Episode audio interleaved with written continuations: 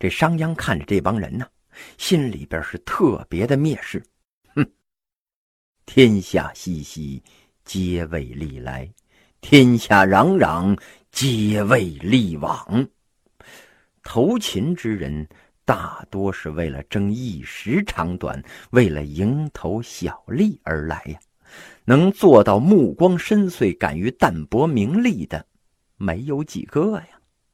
商鞅不屑于同他们为伍，哎，冷笑了几声之后是扬长而去，没有加入这应聘者的行列之中。庸才呀，才按部就班呢；强者是给别人制定规则的。很显然呢，这商鞅。那就是后者呀。商鞅的变法主张啊，是限制贵族，扩大王权。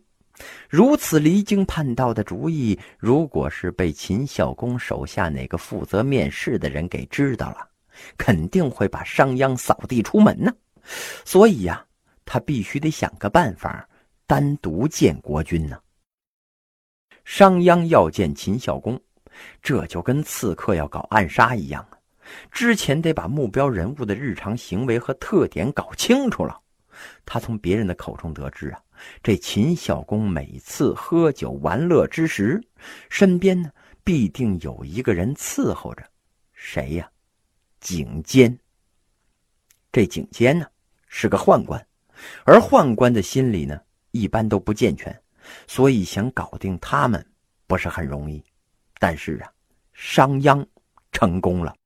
也不知道他究竟用的是什么法子，很快就跟这景监打得火热呀。最后呢，景监答应把他引荐给孝公。商鞅和秦孝公见了好几次面，第一次见面的时候呢，商鞅讲地道，哎，啰里啰嗦说了一大堆，从盘古开天地说起，从伏羲说到炎帝，从黄帝说到大禹，那些陈芝麻烂谷子的事儿全说出来了。搞得这个秦孝公啊，一会儿睡一会儿听，心里边那是烦透了呀，根本就听不下去。秦孝公心想：呵，你跟我这上历史课呢？啊，你说的那些事儿对我秦国有帮助吗？啊，没有，你啰嗦个鬼呀你！所以商鞅前脚走，孝公后脚呢就把景监叫来给骂了一顿。挨了骂的景监呢。就把孝公的话毫不含糊的传达给了商鞅，然后把他还给数落了一顿。没事你跟我这儿下坠什么呀？啊，差点把我也给拖下水喽！商鞅赶紧跟景监是一通解释，说他昨天晚上啊没睡好，吃饭没吃饱什么的。哎，然后呢，又请景监呢再给自己一次机会，他还得再见一次秦孝公。这景监呢，也拿不准商鞅到底是个什么人才，干脆吧，嘿，死马当活马医吧。他心里边想啊，万一这个小子被主子看中了，还能有我的好处；没看中，大不了被骂一顿呗。所以五天之后，他再次安排秦孝公会见了商鞅。有了第一次的教训呢，这一次商鞅学乖了。他不再跟孝公谈三皇五帝了，而是谈王道，讲什么商汤啊、周文王啊、周武王啊。不知道这次上课的时候，秦孝公有没有打瞌睡？反正下课之后呢，他又逮住了景监，把他狠狠的臭骂了一通啊。回过头来呢，景监又把这商鞅给骂了一顿。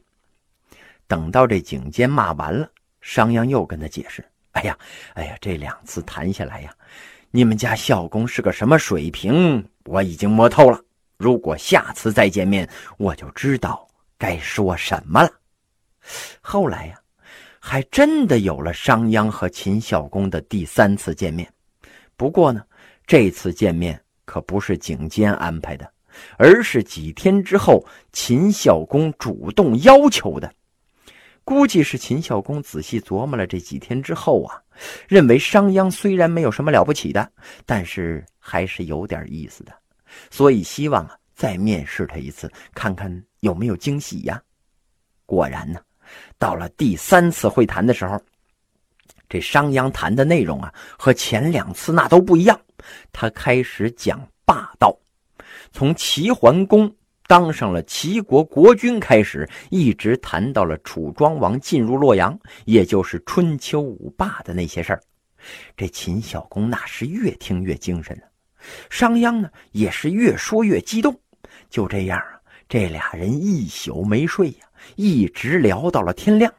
直到这两个人都困得不行了，这才各自回家睡觉了。送走了商鞅之后啊，秦孝公对景监说：“嗯，你找来的这个人还真是有水平啊。”过了不久啊，秦孝公又想到商鞅了，于是再次召见他。这商鞅这次啊，讲的是富国强兵之术。他们这次的会面呢？也成为了中国历史上一个重要的转折点。这一回呀，秦孝公也是越听越认真，他还跟商鞅有互动，哎，主动提问，主动回答问题。为什么秦孝公对伏羲、炎帝、商汤、周文王都不感兴趣呢？而听到齐桓晋文的故事的时候，却是津津有味呢？嗨，这战国时代呀，拼的就是一个实力呀。在这样的时代，所谓的伏羲和周文王那一套的确不现实。地道和王道虽然可以获得长久的利益，但是见效太慢了。没等你把仁政推广下去，你的国家可能就被灭了。如果要推行地道和王道，哎，就必须有一个强大的、不受威胁的中央王朝做后盾，而这个条件呢？战国时代的任何一个诸侯国，那都不具备呀。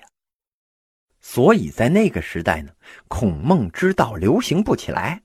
孔夫子周游列国，向各国国君推广自己的学说和政治主张，结果到哪儿啊都不受人待见，嘿嘿，连自己都说自个儿啊是惶惶如丧家之犬呐。商鞅把自己最擅长的法家思想向秦孝公是倾囊相授。这法家都出了些什么人啊？齐国的管仲、魏国的李悝和吴起，这都是法家呀。法家一出手，立马就能有啊。虽然法家不受老百姓欢迎，但是却为国家强大提供了一条捷径啊。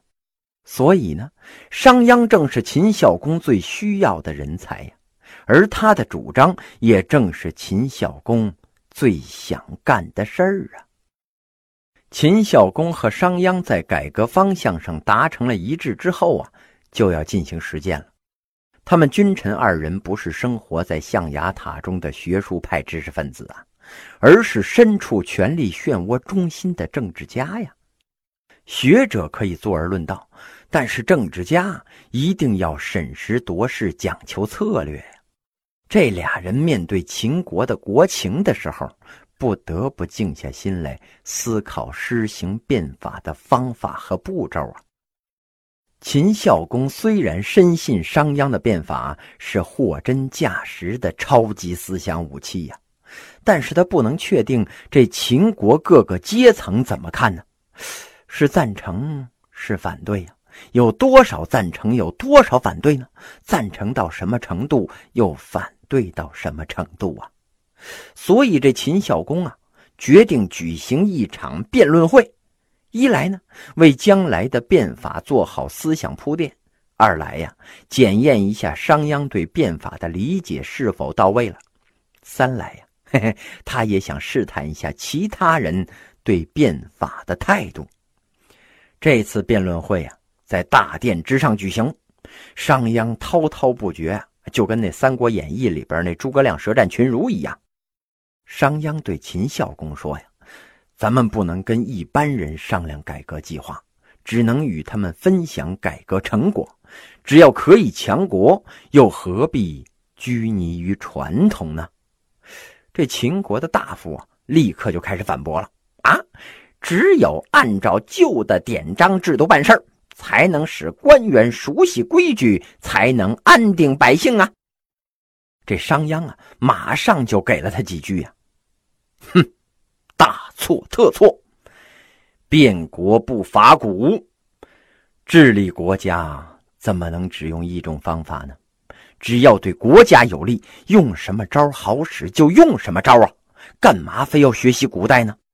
常人只知道安于旧习，学者呢，往往陷入所知范围不能自拔呀。这两种人做个守法的官吏倒是可以，但是却不能和他们商讨变法大事啊。聪明的人制定法律，愚蠢的人受制于法律；贤德的人因时而法，无能的人墨守成法。这商鞅这几句话呀，那是毫无疑问的讽刺了秦国那些墨守成规的大臣呢，同时呢，也表达了自己的自信。当然了，作为一国之君的秦孝公，那是不会轻易的就被这几句话给打动了。实际上啊，在他听到这些话之前，就已经被商鞅打动了。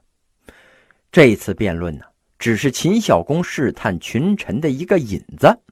不管结果怎么样，秦孝公已经是铁了心要变法了。